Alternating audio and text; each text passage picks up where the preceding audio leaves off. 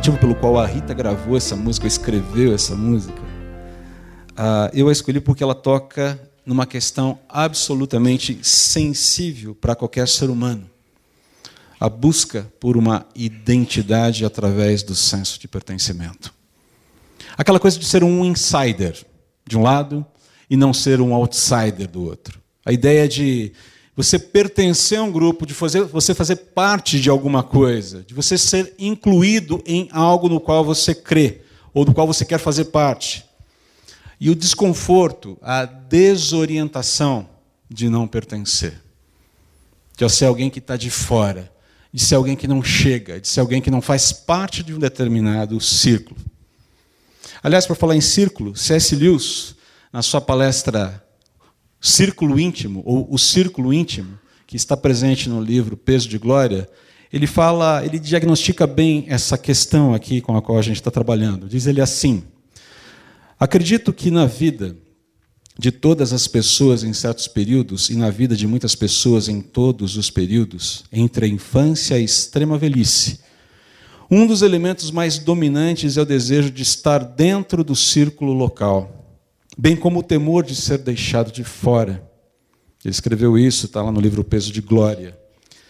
Uh, mas o Lewis também, uh, além de diagnosticar bem essa questão, ele aponta um perigo oculto nesse desejo aqui. Olha o que ele escreve.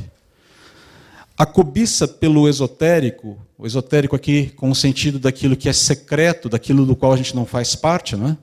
O anseio de estar do lado de dentro toma muitas formas que não são facilmente reconhecíveis como ambição. Não há dúvida de que esperamos receber benefícios tangíveis de cada círculo íntimo dos quais fazemos parte poder, dinheiro, liberdade para infringir regras, escapar dos deveres rotineiros e boicotar códigos disciplinares. Mas todas essas coisas não iriam nos satisfazer se não recebêssemos adicionalmente o delicioso sentimento de intimidade secreta.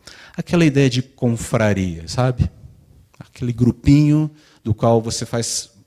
Você não do qual as pessoas fazem questão de fazer parte, se sentem bem fazendo parte e mais felizes ainda porque a maioria não faz parte. Essa é a ideia aqui. E ele continua. Esse desejo de pertencimento né, é uma das grandes e permanentes molas propulsoras da ação humana. É um dos fatores que compõem o mundo como nós o conhecemos todo esse esforço, competição, confusão, suborno, desilusão e propaganda desenfreados.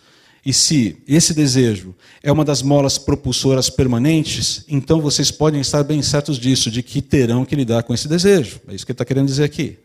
Se não tomarem as providências para evitar seu envolvimento com esse tipo de círculo íntimo, esse desejo será um dos principais motivos da sua vida, desde o primeiro dia em que iniciarem sua atividade profissional até o dia em que estiverem muito velhos para se importarem. O alerta de Lewis aqui aponta, sobretudo, para as motivações que levam qualquer ser humano a querer pertencer a determinado círculo. Essa é a questão aqui. Ser um insider, alguém incluído, ou um outsider, um excluído, em relação ao grupo, não é necessariamente um erro. A gente precisa deixar isso aqui bem claro.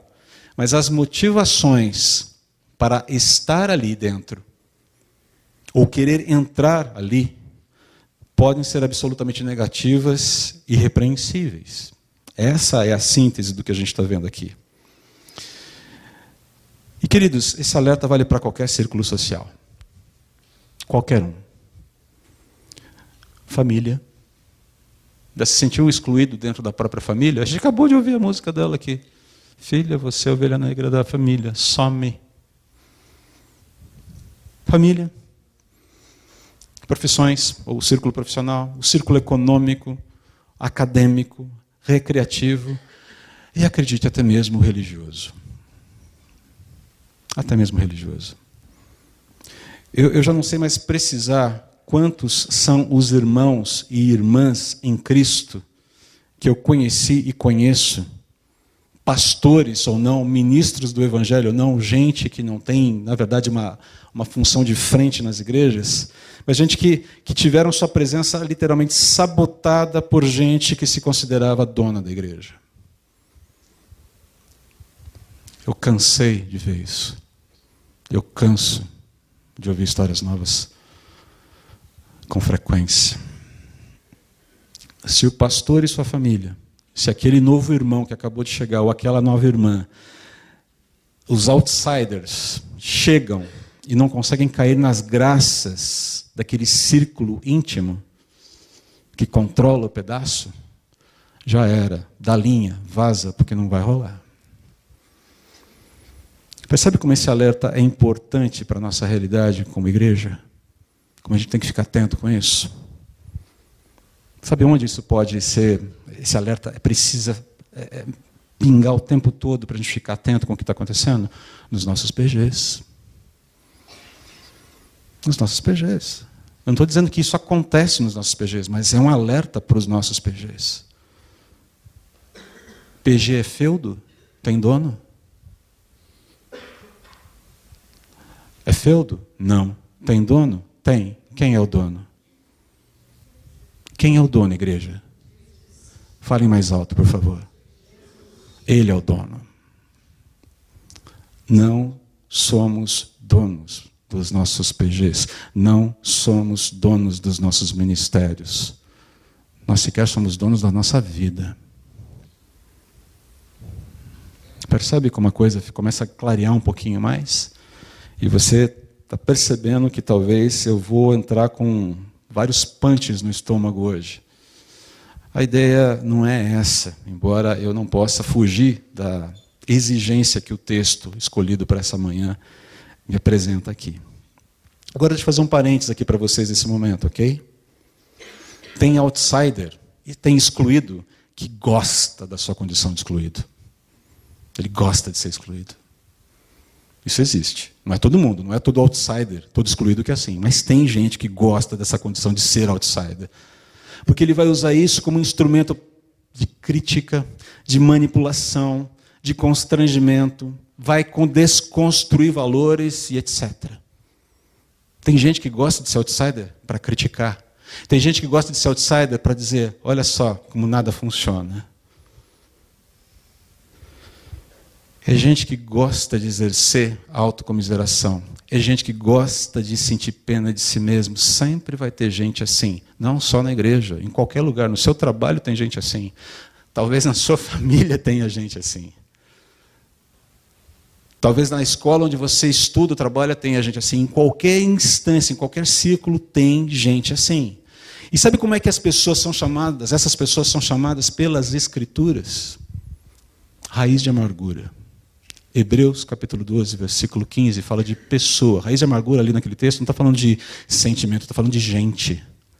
Gente que com a sua atitude negativa começa a inserir o mal dentro da comunidade.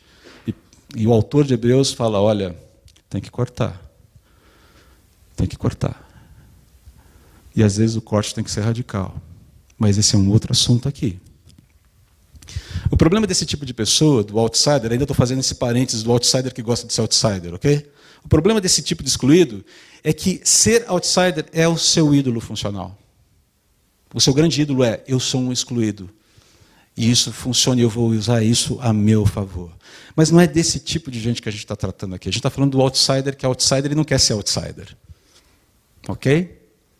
Essa coisa de lidar com a exclusão de ser membro de alguma coisa, não ser membro de alguma coisa. É disso que a gente está falando aqui. E aqui eu fecho parênteses. Precisava fazer esse esclarecimento. Agora é importante a gente relembrar como as coisas são no mundo como nós o conhecemos, como disse o Lewis aqui. Porque quando Paulo descreve o viver cristão em Colossenses, que foi o texto lido pela Claudine agora de manhã, fica evidente para nós que a dinâmica de fazer parte dessa coisa chamada família de Deus opera numa frequência absolutamente diferente de tudo que o mundo está propondo por aí. Opera numa frequência absolutamente diferente. E o primeiro ponto a destacar aqui é no que Deus nos tornou. Aquilo que nós já somos quando nos tornamos, ou quando, quando somos salvos, quando somos tornados filhos de Deus mediante a fé em Jesus. Ele fala assim: uma vez que vocês ressuscitaram para uma nova vida com Cristo, mantenham os olhos fixos nas realidades do alto, onde Cristo está sentado no lugar de honra à direita de Deus. Pensem nas coisas do alto e não nas coisas da terra, pois vocês morreram para essa vida. Essa é uma afirmação extremamente contundente. Veja bem, Paulo não está aqui propondo que todos nós nos reunamos e, ao melhor estilo eh, Jim Jones, fundemos uma comunidade no meio do nada para fugir de toda a realidade mundana. Mas ele está falando que a nossa frequência de vida, a nossa pauta de vida é completamente diferente, ela já mudou a ideia aqui. E ele continua. E agora a sua verdadeira vida está escondida com Cristo em Deus, e quando Cristo, que é a sua vida, for revelado ao mundo, vocês participarão da sua glória. Paulo afirma aqui que os cristãos já partilham de todos os efeitos da obra salvífica de Jesus. Obra essa que promoveu a reconciliação da criatura com o seu Criador. Queridos, o cristão já é um insider, ele já é um incluído, ele já é um co-participante nos efeitos da morte de Jesus, nos efeitos da ressurreição de Jesus e até mesmo nos efeitos, ou na, na, na circunstância da volta de Jesus, quando ele voltar gloriosamente para julgar o mundo. Nós já fazemos parte dessa realidade, nós já desfrutamos inicialmente, não completamente, de todos os efeitos da obra completa do Senhor Jesus na salvação do homem. Passado, colocados numa condição de amizade com Deus, anteriormente inimizade. No presente, amigos de Deus. E no futuro, reinando com Deus. Essa é a condição que Deus nos colocou, essa é a nova realidade do cristão. Essa é a nova frequência que se sobrepõe à vida nesse mundo aqui agora. Perceba que é, é, essa realidade, isso que Paulo está falando aqui, significa que a pauta da nossa vida ela é reconfigurada por Deus. E não adianta falar que eu não gosto disso. Ah, eu não quero Jesus ser assim. A questão, não, a questão é, você é assim. Você faz parte de uma nova família agora. E dentro dessa nova casa existe uma dinâmica diferente de vida.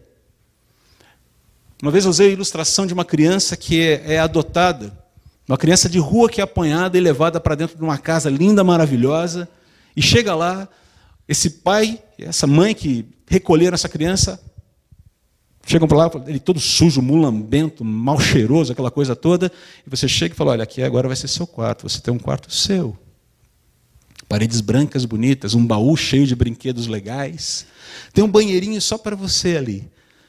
E aí você leva, pega aquela criança pela mão, sai passeando com ela e mostra a cozinha onde ela vai tomar as refeições. Aquela cozinha super bonita, super gostosa, a comidinha já sendo feita, aquele cheiro gostoso. E você cria toda uma, uma dinâmica, fala: esse é o seu novo lar, essa é a sua nova casa. E vamos começar tirando a sua sujeirinha. Vamos tomar uma duchinha. Ei, tio, não gosto de tomar banho, não. Não, você precisa tomar banho. Porque aqui a ideia é que você seja cuidado integralmente. Entenda, nos primeiros dias, nas primeiras semanas, talvez nos primeiros anos e durante muitos anos, aquela criança que saiu das ruas e que estava acostumado com uma vida desgraçada, vai resistir às normas da casa, por melhor seja a vida ali dentro. Mas vai chegar um momento que ele vai, peraí, olha o que eu tinha e olha o que eu tenho agora. Essa é a mudança de vida que Deus nos nos propõe. Entra na rotina da casa. Toda casa tem uma norma, toda casa tem uma rotina. Não dá para fugir disso. Uma casa que não tem norma, que não tem rotina, que não tem um esquema de funcionamento, é uma casa anárquica. E onde cada um faz o que quer, do jeito que quer, na hora que quer, como quer, você sabe o que acontece. Não acontece coisa boa. Essa é a ideia que Deus está reconfigurando a nossa vida, a nossa agenda, a nossa pauta. E essa reconfiguração ela responde, ela é construída a partir daquilo que ele diz que é correto e, e como ele define, aquilo que ele define como prioritário para a gente. Agora entenda o seguinte: Deus não vai passar como um trator por cima da gente. Não é assim que ele funciona. Quando Deus diz para a gente que o melhor é o melhor, é porque é o melhor mesmo para a gente. E quando Ele diz que as prioridades dele são melhores para nós, é porque elas de fato são. E trazem vida, trazem ânimo, trazem fortalecimento, trazem restauração, levam a gente para o lugar certo, nos desviam de problemas. Eu digo que a maior parte dos problemas que eu tenho são causados, adivinhe por quem? Por mim. Por mim. A compreensão do, do, da eternidade, do impacto da eternidade, entra no jogo da nossa vida. E isso revoluciona o nosso ver, ou pelo menos deveria revolucionar. E aqui vou fazer mais um parênteses. Tá? Desculpe os muitos parênteses hoje. É essencial frisar aqui que, diferentemente do que ocorre no mundo, o indivíduo nunca é incluído na família de Deus pelos seus próprios méritos. Por mais óbvio que isso pareça, é sempre bom repetir. A gente precisa ter uma compreensão clara de quem a gente é nesse processo. Certa vez, o jornal London Times pediu a alguns escritores, conhecidos na época, que respondessem a seguinte pergunta: O que há de errado com o mundo? E o Gilbert Keith Chesterton, mais conhecido como G.K. Chesterton, ou G.K. Chesterton, autor do livro Ortodoxia, que alguns de vocês conhecem, enviou a seguinte resposta para o jornal: Prezados senhores, eu, atenciosamente, Gilbert Keith Chesterton. O que é de errado com o mundo? Eu. Eu já falei uma vez aqui e falo de novo. Eu não estou dando ideias para vocês, tá, nobre e querido presbíteros. Mas querem ver essa igreja melhorar substancialmente? Convidem o André para sair. Não é uma ideia, não é uma sugestão. Eu quero melhorar como cristão aqui dentro. Mas é uma verdade. Eu. Eu gosto dessa consciência aguda e precisa aqui do Chesterton. Por quê? Porque eu preciso sempre me lembrar que eu faço parte do problema. E que o primeiro passo para a solução desse problema foi a minha inclusão na família de Deus pela graça mediante a fé em Jesus Cristo. Aquilo que Paulo fala em Efésios capítulo 2, versículos 8 e 9. Pois ah, ah, vocês são salvos pela graça por meio da fé, isso não vem de vocês, é uma dádiva de Deus, não é uma recompensa pela prática de boas obras, para que ninguém venha a se orgulhar. Isso precisa estar sempre latente na minha, na minha mente. E esse texto me dá uma segurança tremenda, porque deixa claro para mim que eu nunca mais serei um outsider em relação a Deus.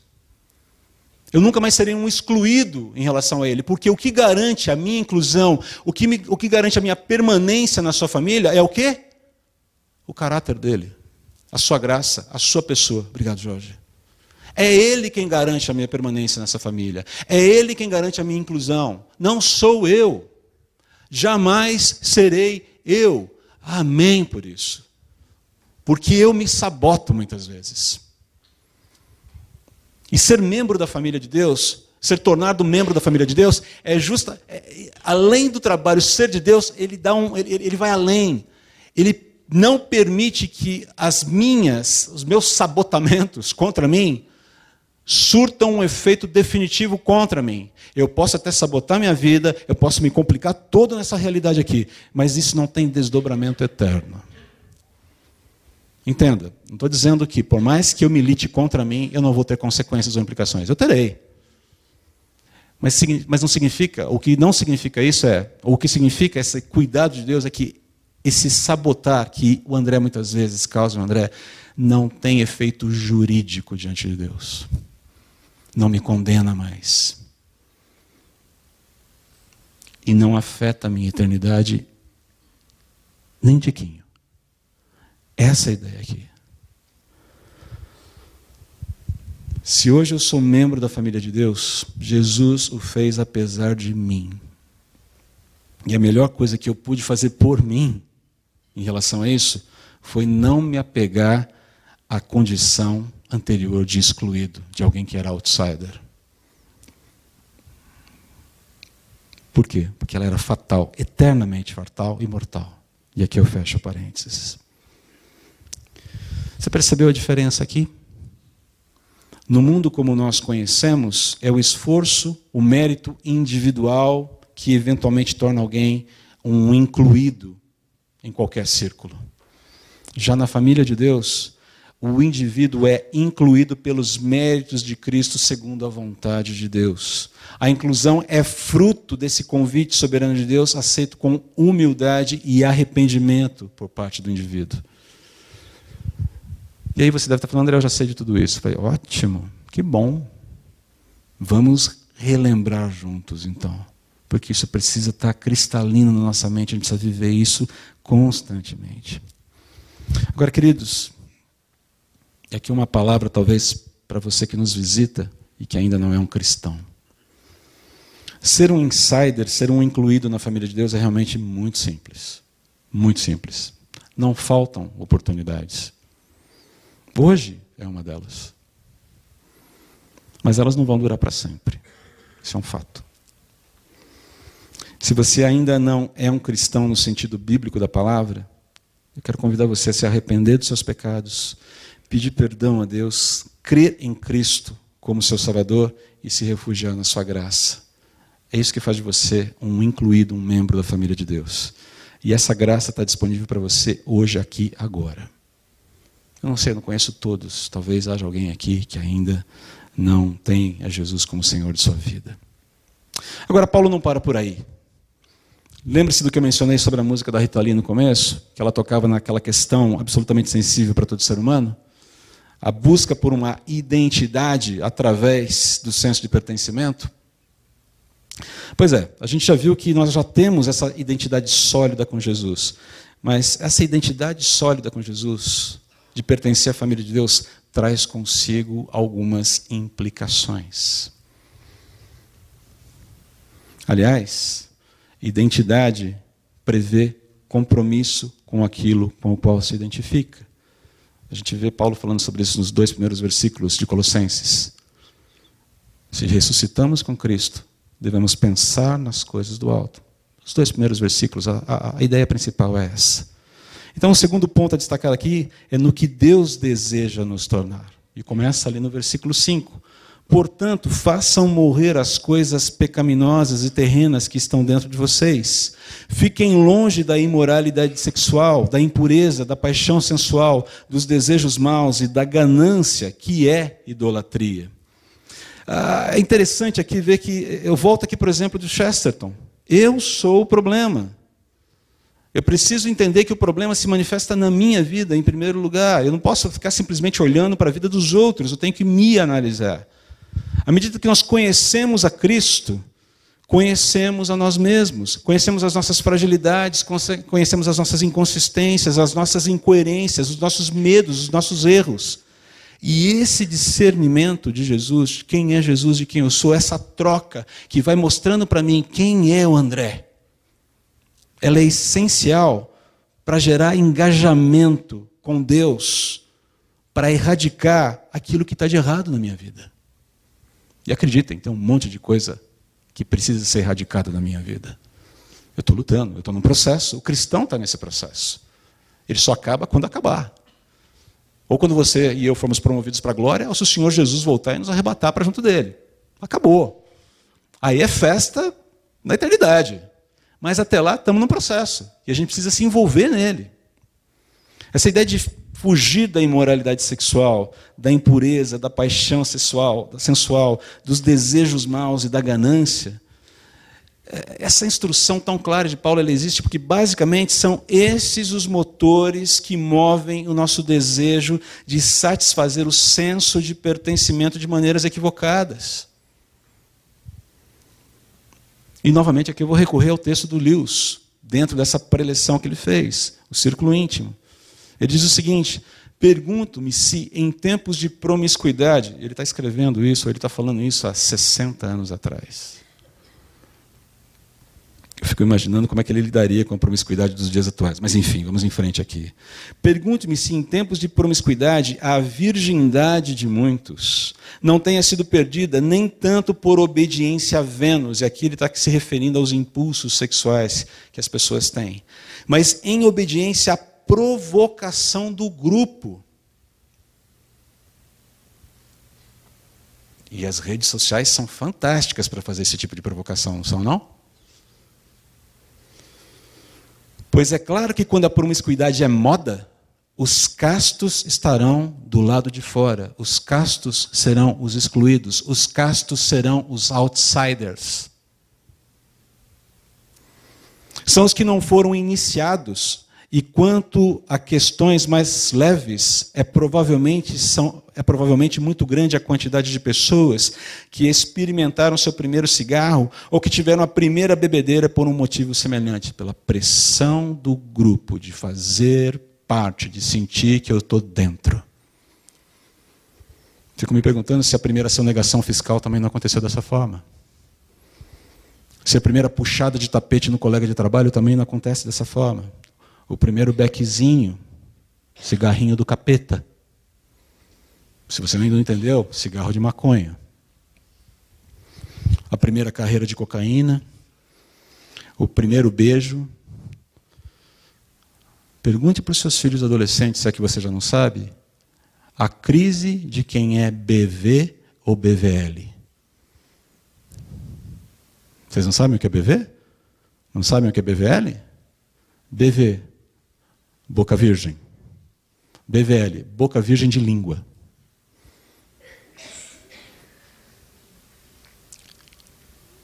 Eles são massacrados se ainda forem bebês. Se ainda forem bebês. Eles são massacrados se ainda forem BVL. Como é que nós pais estamos lidando com essas crises que eles estão vivendo? Porque em alguns casos, eles são outsiders, mas têm sido pressionados de uma forma absurda por quem é insider e está dentro de um círculo absolutamente errado. Mas a pressão do grupo é grande. Ela funciona. Ela funciona. Ela pega pesado. O que são os primeiros nudes ou o primeiro nude na rede social? Sabe o que é isso? Não sabe o que é isso também?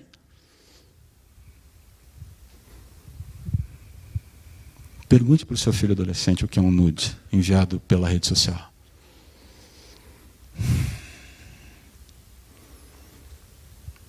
E como, sobretudo, não só, mas sobretudo, os meninos têm sido, rapazes, desculpe aqui a minha franqueza, mas como os rapazes têm sido absolutamente covardes em exigir das meninas que demonstrem o seu amor por eles, mandando fotos delas nuas para o celular, coisa que depois eles vão divulgar para Deus e todo mundo. Desculpe colocar o Senhor no meio dessa história. Está acontecendo, gente. E a pauta aqui é: sejamos alguma coisa que não esse tipo de insider. O que é a primeira flertada com a infidelidade? Ou você acha, sinceramente, que alguém acorda e diz: Ah, hoje eu vou ser infiel à minha esposa, ou hoje eu vou ser infiel ao marido? Isso é plantado, isso é semeado, e muitas vezes isso vem na esteira da pressão.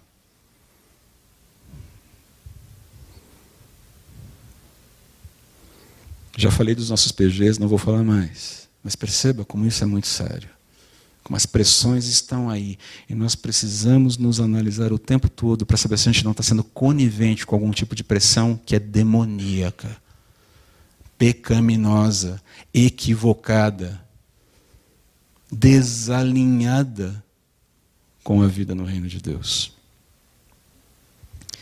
E Paulo continua aqui no versículo 6. É por causa desses pecados que vem a ira de Deus. Tudo isso que a gente já falou. Não adianta, de Deus não se zomba. Aquilo que o homem semeia, ele vai colher. Ele vai ter que lidar com aquilo. Deus é gracioso, sim. Deus perdoa, sim. Mas, sobretudo, o perdão de Deus tem a ver com aquela questão do peso jurídico retirado de sobre os ombros do homem. Muitas vezes nós vamos ter que lidar com as consequências do nosso pecado, mesmo tendo sido perdoados por Deus. Entenda isso. É que nós confundimos essa ideia de perdão com a ausência de implicações, com a ausência de resultados negativos. Isso é equivocado. Pode até ser que Deus nos poupe dos efeitos colaterais das nossas decisões ruins. Pode até ser. Mas isso não é uma promessa. A graça dele vem nos ajudar a lidar com as nossas decisões erradas. Quando nós nos arrependemos, quando nós nos colocamos diante dele e pedimos: Senhor, tem misericórdia de mim e me ajuda a lidar com isso. Me perdoa pela minha má decisão. O perdão existe, ele é real. Mas eventualmente nós teremos que lidar com as consequências. E eventualmente não. Por quê? Porque Deus soberanamente decidiu que não. Aí é uma escolha dele. Mas não somos nós quem definimos isso. Vocês costumavam praticá-los quando sua vida ainda fazia parte deste mundo, mas agora é o momento de se livrarem da ira, de se livrarem da raiva, de se livrarem da maldade, da maledicência e da linguagem obscena. A primeira coisa que me chama atenção nisso aqui é que perceba, nós ainda lidamos com esses sentimentos, ainda lidamos com essas atitudes. E Paulo falou: olha, está na hora de pegar e dar um breque nesse negócio. O discernimento e o empoderamento dados por Deus a nós cristãos, aos cristãos, exigem um posicionamento radical em relação àquilo que é errado. Exigem. Chega um momento em que nós precisamos dizer basta certas práticas da nossa vida. Chega. Para. Acabou. Porque você não tem mais domínio sobre mim e eu não vou mais dividir a fidelidade do meu coração com você, prática pecaminosa. Queridos, conhecer a Deus, andar com Deus, caminhar com Deus, nos empodera e nos dá discernimento sobre como nós devemos lidar com essas questões. E chega uma hora que Deus fala: escuta, agora já não dá mais. Chega. E é libertador. Libertador. Quando você diz: não, não mais. Chega, daqui em diante acabou. É libertador. Coloca a gente numa outra frequência de vida com Deus. Quando você passa por esse vale em que a tentação, os seus apetites, os seus afetos espremem você quase, até quase não sair mais nada. E você sai dali ileso dizendo: Não cedi, porque Deus está comigo, porque me capacitou, me empoderou para passar por isso. O fortalecimento que isso dá para uma vida de andar com Deus é tremenda. A questão é que muitas vezes a gente está mais afeito, a gente está muito interessado em ficar envolvido com essa dinâmica de vida em que as coisas estão. Eu vou levando uma vida, vou levando um pé aqui, um pé ali, um pé aqui, um pé ali. E Deus está falando: não, não, não. Volta, para. Porque você tem condições de falar não para isso. Você tem condições de falar não. Quando chega no versículo 9, ele fala: não mintam uns aos outros. Perceba, essa é uma ordem dada a cristãos. Basicamente, a palavra que vem aqui, o que ele está dizendo aqui, não altere a verdade sobre você, não altere a verdade sobre os outros, não altere a verdade sobre os fatos, porque o nosso compromisso maior é com aquele que é a verdade, o Senhor Jesus. A mentira é abominável para Deus, porque ela falsifica a verdade, em primeiro lugar, sobre justamente quem Deus é. Lembra-se lá de Gênesis capítulo 3? Falsificação da verdade. Deus abomina a mentira porque ela simplesmente adultera a realidade e vende algo que não existe e promete entregar alguma coisa que não entrega. Não mintam uns aos outros. É por isso que o Senhor, o Senhor Jesus chama Satanás de pai da mentira. É por isso que a mentira é um assunto tão sério para Deus. E ele continua: Pois vocês se despiram da sua antiga natureza, de todas as suas práticas perversas. A dinâmica de pertencimento do mundo não funciona mais para os cristãos. Essa é a grande questão. Não encaixa mais. Você pode até tentar vestir, mas é uma roupa que não serve mais.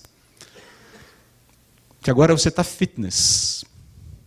Você tem uma outra dinâmica. Teu corpinho está diferente. E aquela cor, e aquela roupa velha, feia, surrada, não te serve mais. Não fica bem mais em você. Não casa mais com você. É a roupa nova do viver em Cristo que funciona, que te cai bem. E tentar usar aquela roupa antiga te deixa deselegante. Ela é mal cheirosa. Ela é desalinhada. Ela não funciona mais. Ela não tem mais o seu shape. Ou você não tem o shape dessa roupa mais. No versículo 10 ele fala: Revistam-se da nova natureza e sejam renovados à medida que aprendem a conhecer seu Criador e se tornam semelhantes a Ele. Esse é o propósito maior de Deus.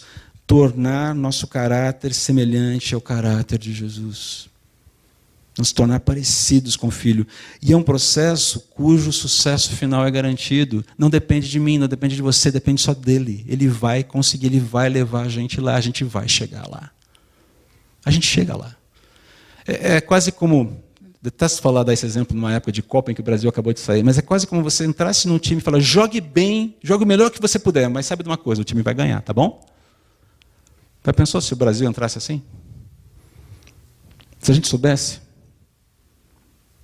Ó, oh, pessoal, vocês têm que dar o sangue dentro do campo, mas vai ganhar, tá? A taça está garantida.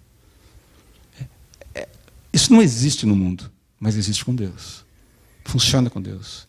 O time ganha e chega muito bem na final. Essa é a ideia ali. E no versículo 11 ele continua: Nessa nova vida não importa se você é judeu ou gentio, se é circuncidado ou incircuncidado, se é inculto ou incivilizado, se é escravo ou livre, Cristo é tudo o que importa e ele vive em todos. Como eu já disse aqui, em outro momento, o Evangelho, o Senhor Jesus, é o nivelador social por excelência. Ele é absolutamente inclusivo. Já vou explicar o que eu quero dizer com isso. Nesse sentido aqui. Nenhuma ideologia ou subideologia, seja de direita, seja de centro, seja de esquerda, dá conta de fazer o que Jesus faz. Nenhuma. Nenhuma. Repito, em alto e bom som para quem quiser ouvir. Nenhuma. Então você já sabe como você deve direcionar o seu coração para as próximas eleições. A esperança deve ser colocada nele e não num programa de governo qualquer, seja ele de direita, centro ou esquerda. Porque não vai funcionar dessa forma. Se os nossos governantes não se voltarem para Deus, a gente pode até ter alguma melhoria temporária. Mas a gente vai voltar a lidar com os mesmos problemas estruturais, infraestruturais, sociais que estão assolando o Brasil já há muitas décadas. Sem o Senhor no centro, esquece. É por isso que o Evangelho é o melhor nivelador social que existe. Quando nós nos abrimos a Ele, nos rendemos a Ele. Entenda aqui uma coisa. Deus está operando para que o caráter de cada homem e mulher cristãos reflita o caráter de Jesus. Deus quer nos tornar outsiders em relação ao mundo.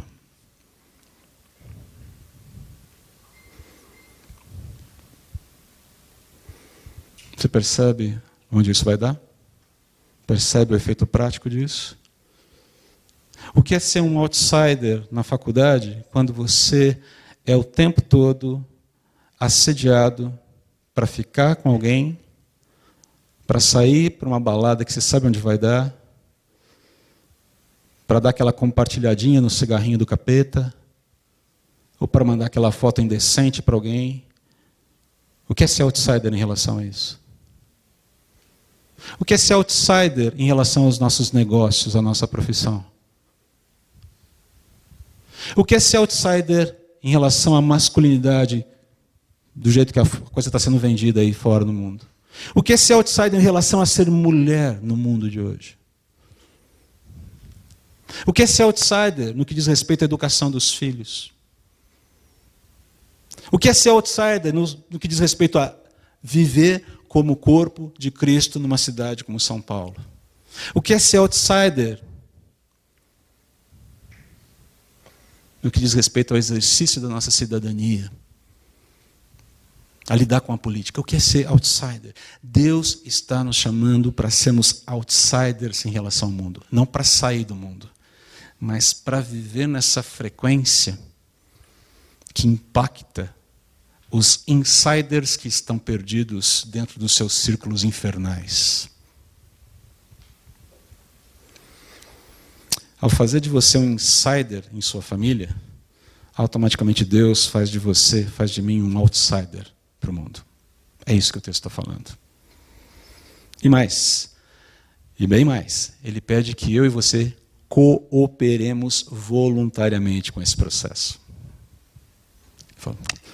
Vamos junto, vamos caminhar junto aqui. Veja como é que isso é verdade. E aqui a gente já vai para o nosso final. Visto que Deus os escolheu para ser o seu povo santo e amado, revistam-se de compaixão, bondade, humildade, mansidão e paciência.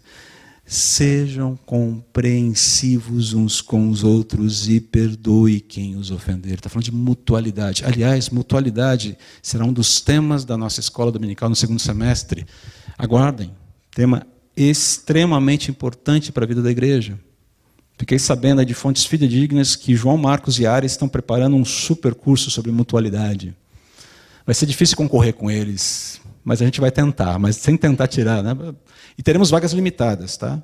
Mas isso é um, assunto, um outro assunto. Está falando aqui de mutualidade, de cuidado com o corpo.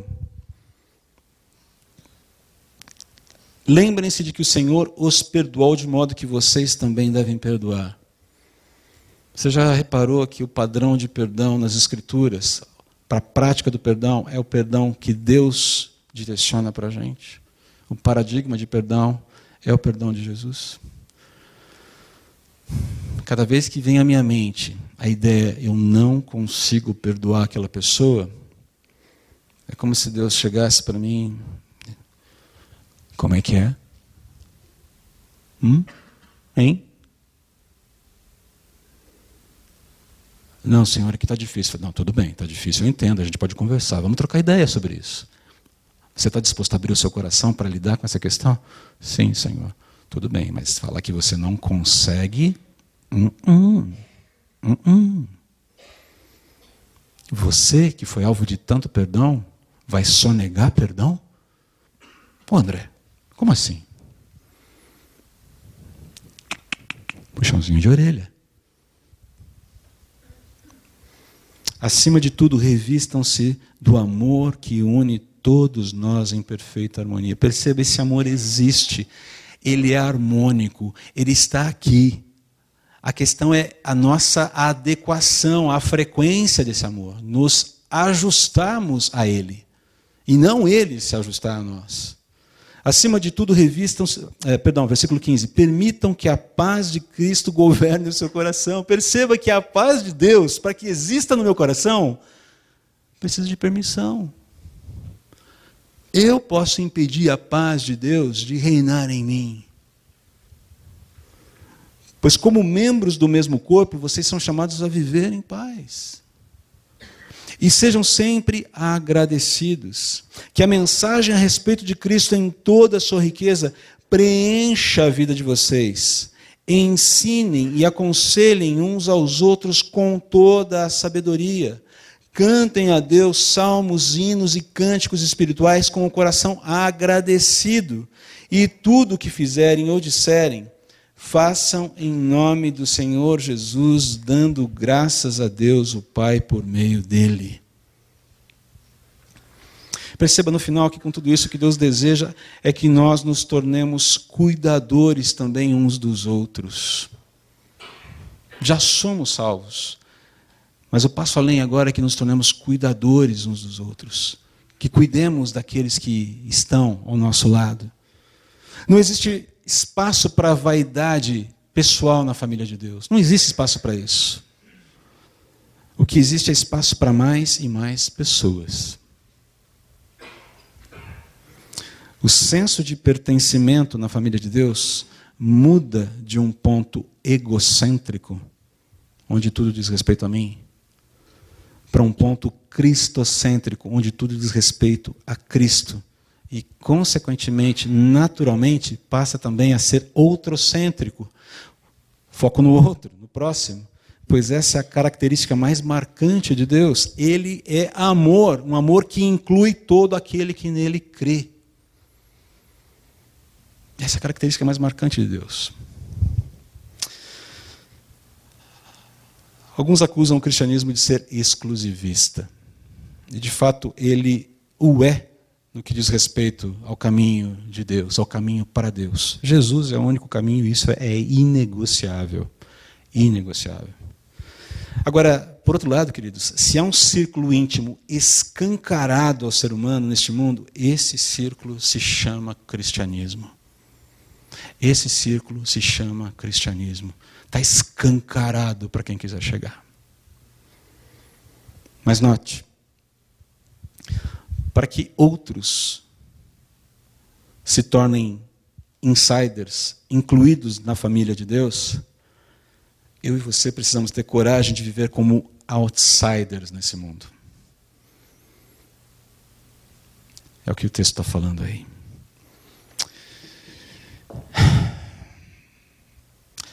Há muitas ovelhas negras perdidas por aí, procurando por um aprisco.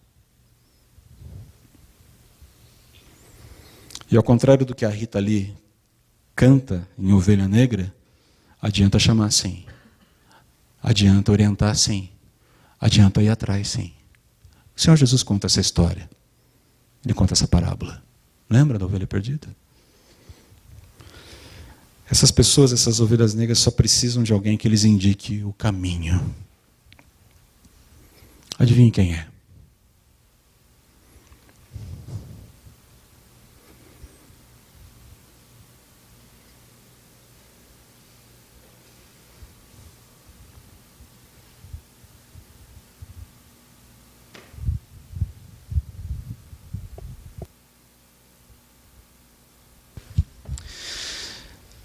Pai, me coloco de joelhos diante do Senhor porque eu não tenho condições de fazer isso. De ser um outsider sem a tua força. Sou muito preocupado comigo mesmo, sou muito preocupado com os meus desejos, com as realizações dos meus sonhos. Mesmo estando no ministério, mesmo sendo um pastor, olha que coisa curiosa. Mas o Senhor me chamou para ser alguém que caminha contigo não à margem desse mundo, mas à margem do pensamento desse mundo. E estar à margem do pensamento desse mundo é estar no centro da tua vontade. Eu reconheço aqui, diante dos meus irmãos, a minha fragilidade. Não dou conta. A música que nós vamos cantar agora, que é uma oração belíssima, fala sobre isso. Fala de como a gente depende do Senhor. Mas se o Senhor nos orienta a fazermos isso, é porque é possível na tua força, empoderados pelo teu Espírito. Eu clamo, Senhor, que nos ajude a perceber que sermos tornados membros da Sua família não é simplesmente termos um passaporte garantido para o céu. Diz respeito a viver numa frequência aqui que impacta vidas, mesmo que o custo para nós mesmos seja relativamente alto ou talvez até altíssimo. Dá-nos força, Pai. Dá-nos força. Nos ajude nas nossas inquietações, incoerências e medos. Mas dá-nos oportunidade e ousadia para viver para Ti de fato de verdade, como igreja, como indivíduos, como famílias, como gente que precisa, sim, dar a cara a tapa por amor a Ti. Em nome de Jesus. Amém.